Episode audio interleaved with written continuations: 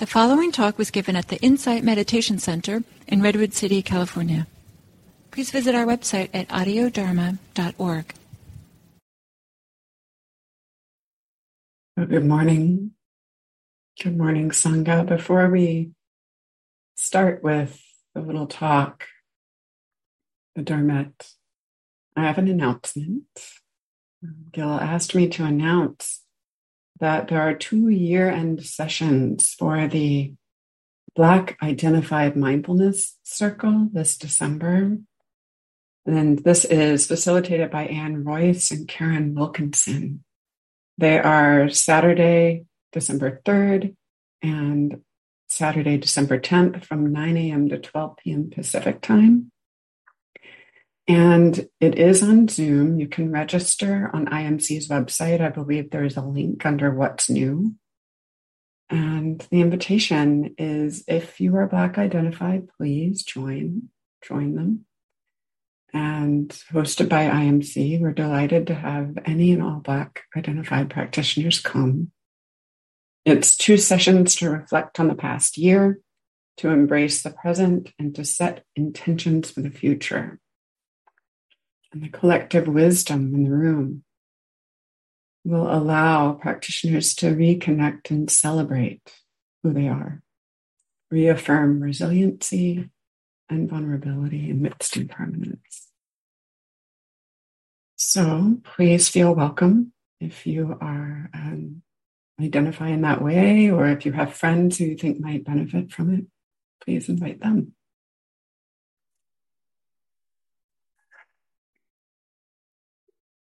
So today's talk is on chanda, C H A N D A, the Pali word for desire, which has a number of other translations that I'll talk about. Uh, but first, I just want to give a little context. This is um, one of the bases for spiritual power and meditative prowess or success that the Buddha used to good effect before his awakening. And many other practitioners, including myself, have found it useful in our journeys. Desire often gets a bad rap in Theravada Buddhism, ancient Buddhism. And um, so I want to make a differentiation. Chanda, this kind of desire, is actually neutral, good or bad. But in the context of these teachings, it's good. It's definitely differentiated from tanha, which is thirst or craving. Instead, chanda, desire, is healthy or unhealthy because of what's desired. And um, we'll give, I'll give a couple of examples. So if what is being desired runs counter to, interferes with spiritual development, meditative development, then um, it's considered akusala or unwholesome, unbeneficial. One could even say unhealthy, perhaps, from a spiritual perspective. This is preoccupations with externals that distract from developing into the best of who we are. So that could be things that um, just don't lead to our overall well being. And they can be innocent enough sensual pleasures, that's fine. But um, the way we relate to them gets a little bit maybe out of hand or distracting or has unhealthy consequences. Dhamma chanda the word dharma in Pali is dhamma and chanda together refers to a kind of virtuous desire, a beneficial, skillful, sometimes called wholesome desire. Kusala in the Pali language, K U S A L A. So, wholesome desire is the kind of desire that is talked about in this teaching. It's onward leading. It helps to energize the practice. And it fits in, as I talked about last time, with kind of two other legs on the tripod beneath this basis. for spiritual success. Two that are always there are samadhi, often translated as concentration, collectedness. I like to think of it as immersion in this context. And then padhana, which is wholehearted engagement, sometimes called exertion. So these three things together form this basis the desire, the wholehearted engagement, and the immersion, the samadhi, the collective intentness. Wholesome desire has a sweet taste to it or flavor to it. And it um, has kind of a sweet feeling in your heart, right? Maybe some of you tasted that in the past in your meditations. There is another distinction to make, though. Even a wholesome desire can, to a lesser extent, be uh, co opted or accompanied by an unwholesome motivation. So it's also about how something is wished for. And I'll give an example here. So when I was in um, graduate school for Buddhist studies, I had a colleague, friend who had come from the activist community, beautiful man, did a lot of good work in the world.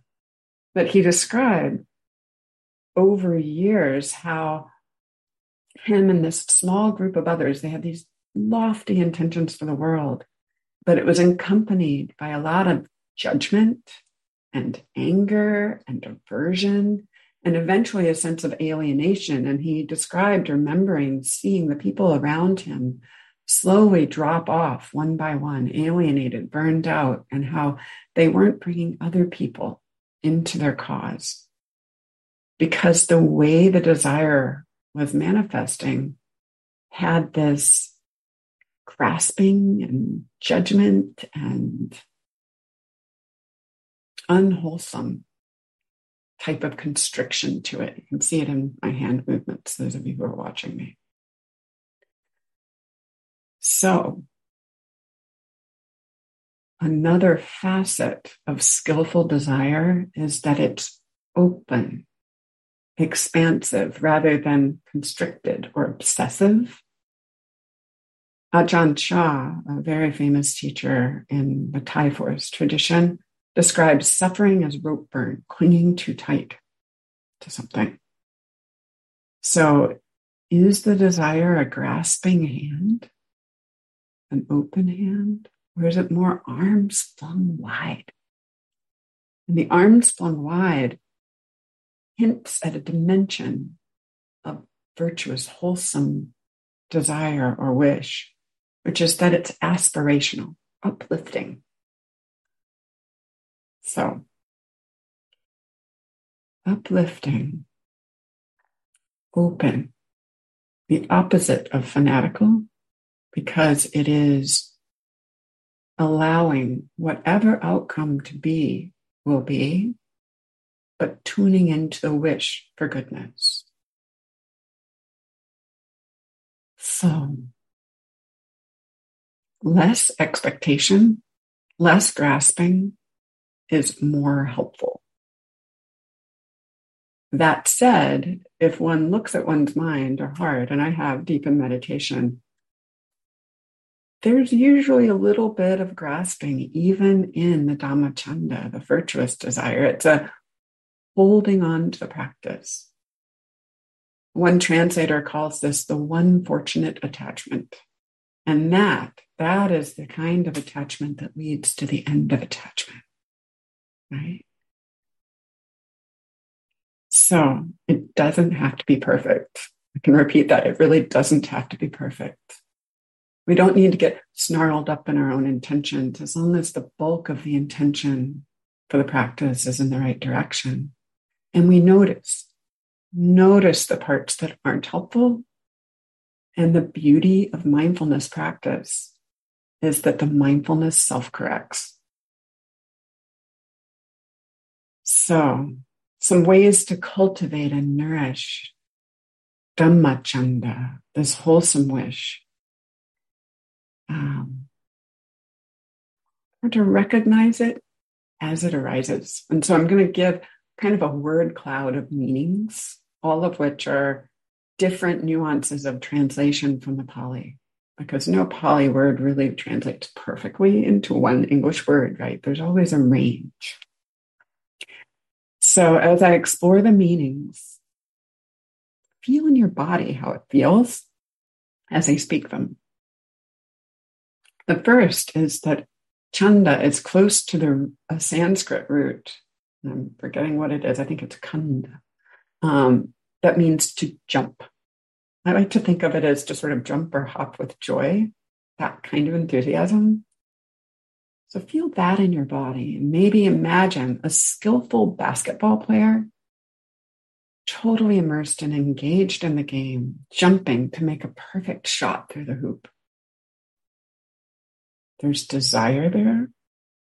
There is immersion, complete focus, collectedness. There's intentness, engagement. There's flow. It's how these factors pull together. It's enthusiastic participation. Must play to win. So feeling that wish animating you to practice. Maybe listening for these words excitement, enthusiasm, love, zeal, eagerness, appetite for, delighting in, animating impulse, intention, devotion. So this cluster hints at a continuum, a continuum from excitement and enthusiasm on one end through a heartfelt wish and all the way to quiet devotion, even contentment on the other end. Because really, this, this is a continuum to contentment, the wish that leads to wishlessness. One really beautiful way I've found to cultivate Dhammachanda, which I'll close with, to cultivate this wholesome wish and really turbocharge the practice, is to appreciate the wish itself. Appreciate that, even that you want to have a beneficial, wish to practice, to walk in the world with more kindness, mindfulness, whatever it is that begins to create a positive feedback loop, a beautiful feedback loop that grows that desire and grows enthusiasm for the practice and engagement. And over time, as the practice deepens, and many of you are already very experienced, even at the very beginning, you might notice this that this meditative development is the process of continually trading coarser, maybe less helpful desires for more and more refined ones. One very erudite teacher calls this trading candy for gold. So this, this Dharma desire is the wish that leads to wishlessness, to letting go, and eventually to freedom. So thank you. Thank you, friends.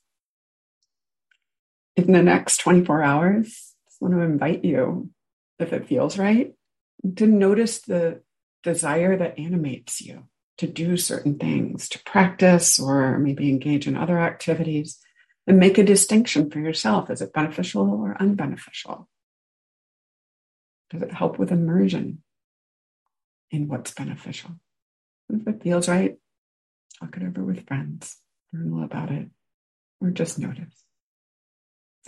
Thank you. Thank you for your practice and look forward to being back with some of you tomorrow. Be well.